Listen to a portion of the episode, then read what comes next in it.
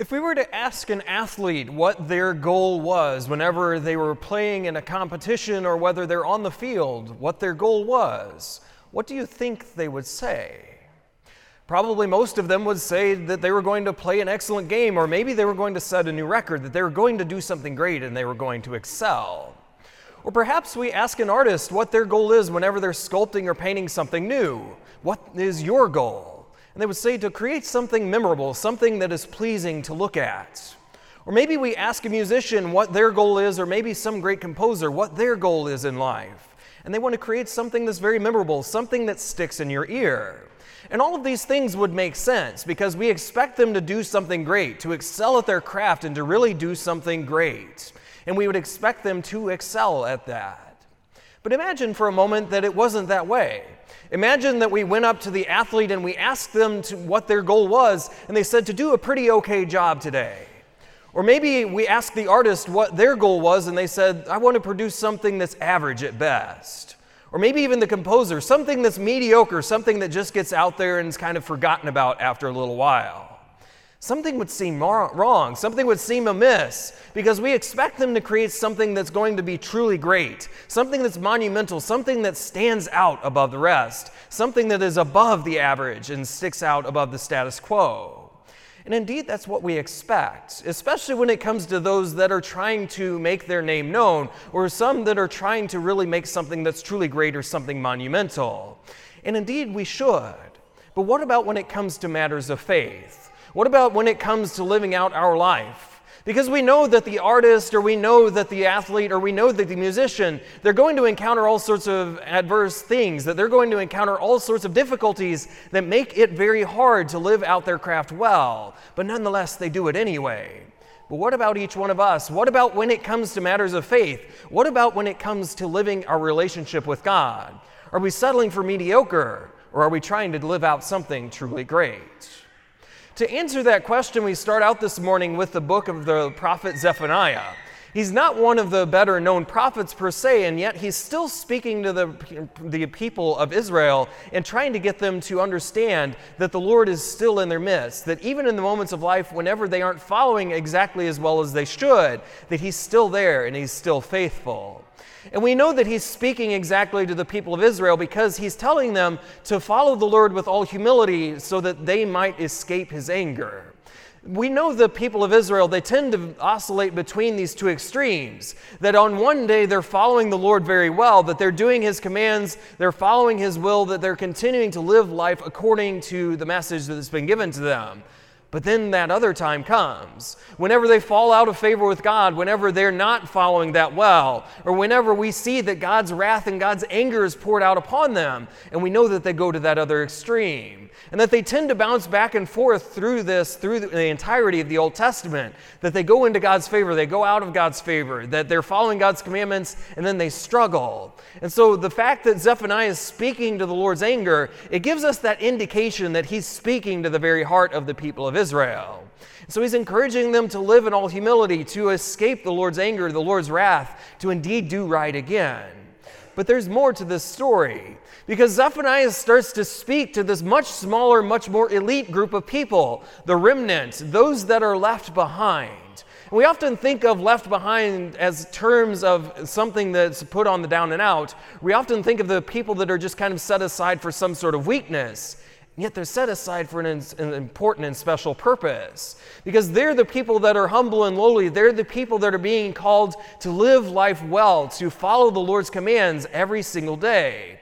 That they're going to do no wrong, that they're not going to speak falsehood, that there's not going to be a deceitful word found on their lips and they're the people that are the remnant. What it means is they're the people that are dedicated to following God no matter what, that they're the ones that are excelling at following the Lord's commands. And so it's a continual reminder that Zephaniah is telling them that they should all be a part of the remnant, that they should all be this people hum- humble and lowly, that it shouldn't just be a small elite group of people, but rather it's the entire nation of Israel that's called to be that remnant, that's called to be a people after God's own heart. And so it's not a people that's going to do exactly what the world's doing, but it's rather a people that's going to do what the world is not doing. That they're going to continue to follow the Lord, especially in the moments when it might be most difficult. Then we move on and we hear St. Paul in his first letter to the Corinthians. And we know that we've been following this over the past three weeks. That the first week we heard about his greeting to the people of the church in Corinth. And then we also heard last week about how St. Paul was speaking to them and encouraging them not to adopt this sort of tribalistic view, that they aren't to simply to follow the disciples of God or the apostles, but rather they're to follow God Himself.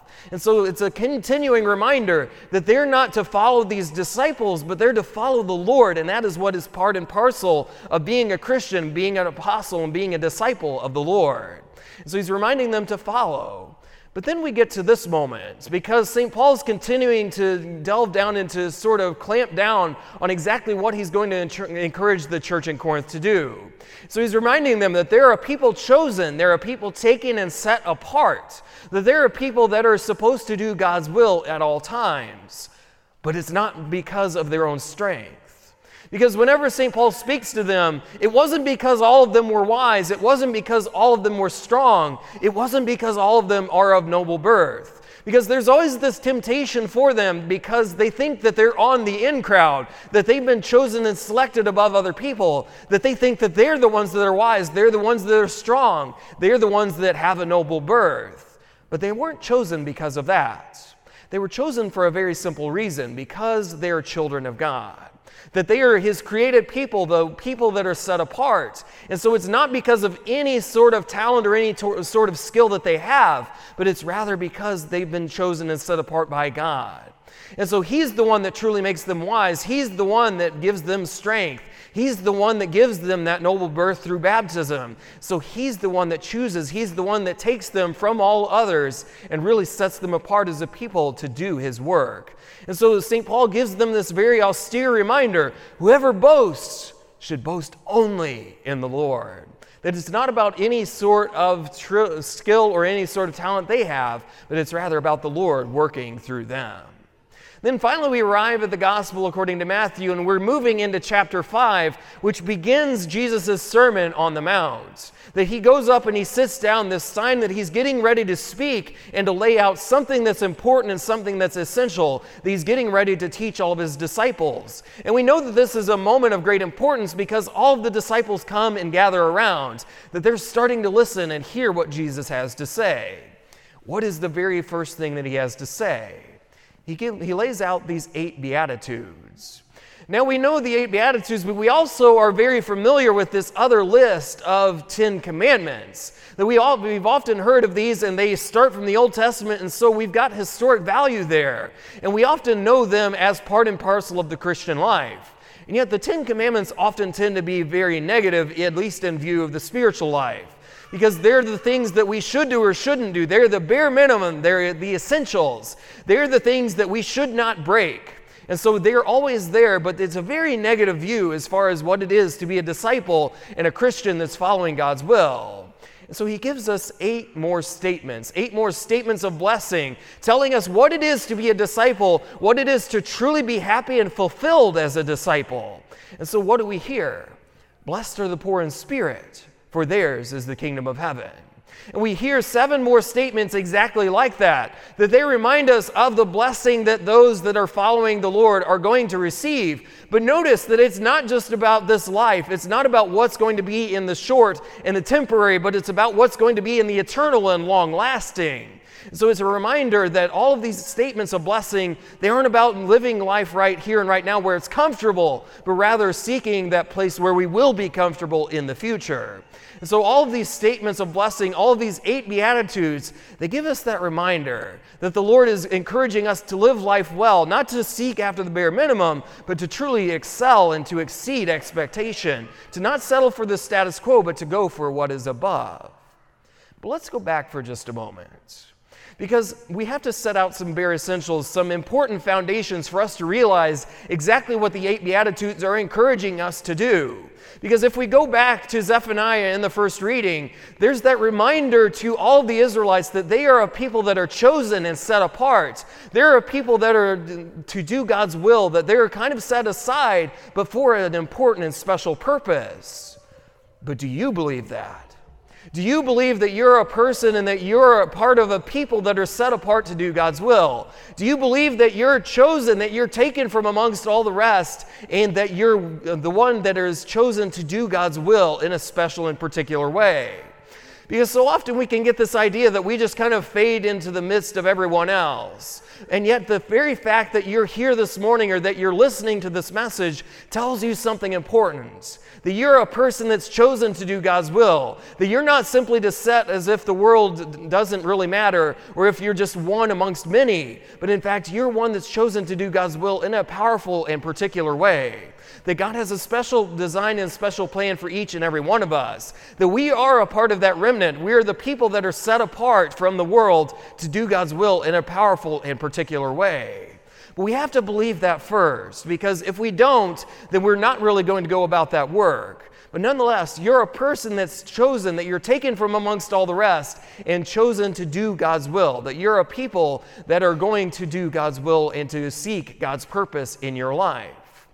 But then we also recognize in St. Paul in his first letter to the Corinthians, that church at Corinth, that we're not a people that are simply set apart because of any sort of asset that we have. That we're not set apart because we're particularly wise, because we're of noble birth, because we're strong, because we're good looking, because of any other trait that we might have. But we're set apart because we've been chosen by God. That's all the reason we need. Because, in fact, He's the one that's going to bestow wisdom. He's going to bestow strength. He's going to bestow that noble birth upon each and every one of us to help us to do His will in this life. Because we know it's not easy. We know that it's very difficult to follow not just the Ten Commandments, not just the eight Beatitudes, but indeed to follow God's very will in our life. That it's not always easy, but God wants to give us that strength. He wants to give us that noble birth and that wisdom that comes from on high to live life well. And so he's going to give us all those things that we don't need to boast in ourselves, that we don't need to say that we have it all together ourselves, but rather we need to say that in the Lord we find that we have it all together, that because of that we can boast. And so we were reminded that we're a people that are indeed blessed because we're set apart by God, but indeed we're given God's favor and God's strength in our life as well.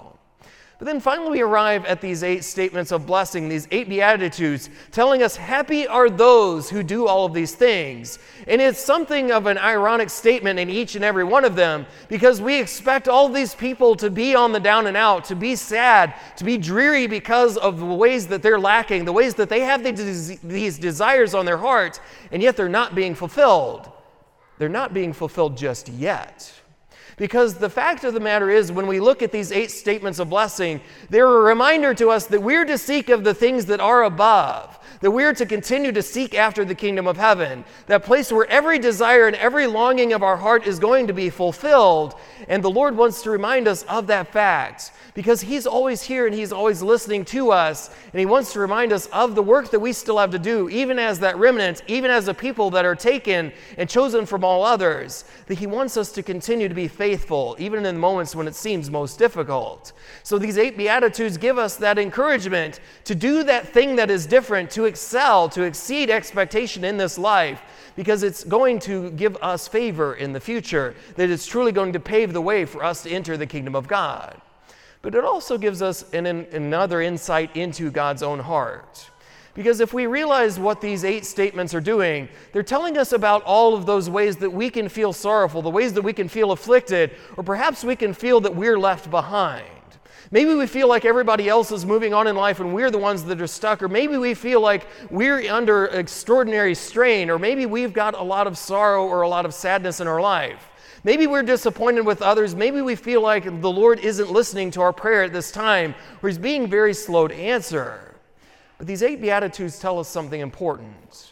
Because they tell us that the ones that are blessed, the ones that are happy, those aren't the ones that are getting their prayers answered here in the short term. They're the ones that are faithful. They're the ones that continue to follow God even in the moments when it seems the hardest. They're the ones that are the artist that continues to work on their craft day and night. They're the ones that are the athlete that continues to push themselves to the limits of what they can do. They're the ones that are the composers that even in the midst of the night are getting up and continuing to work on that piece of music.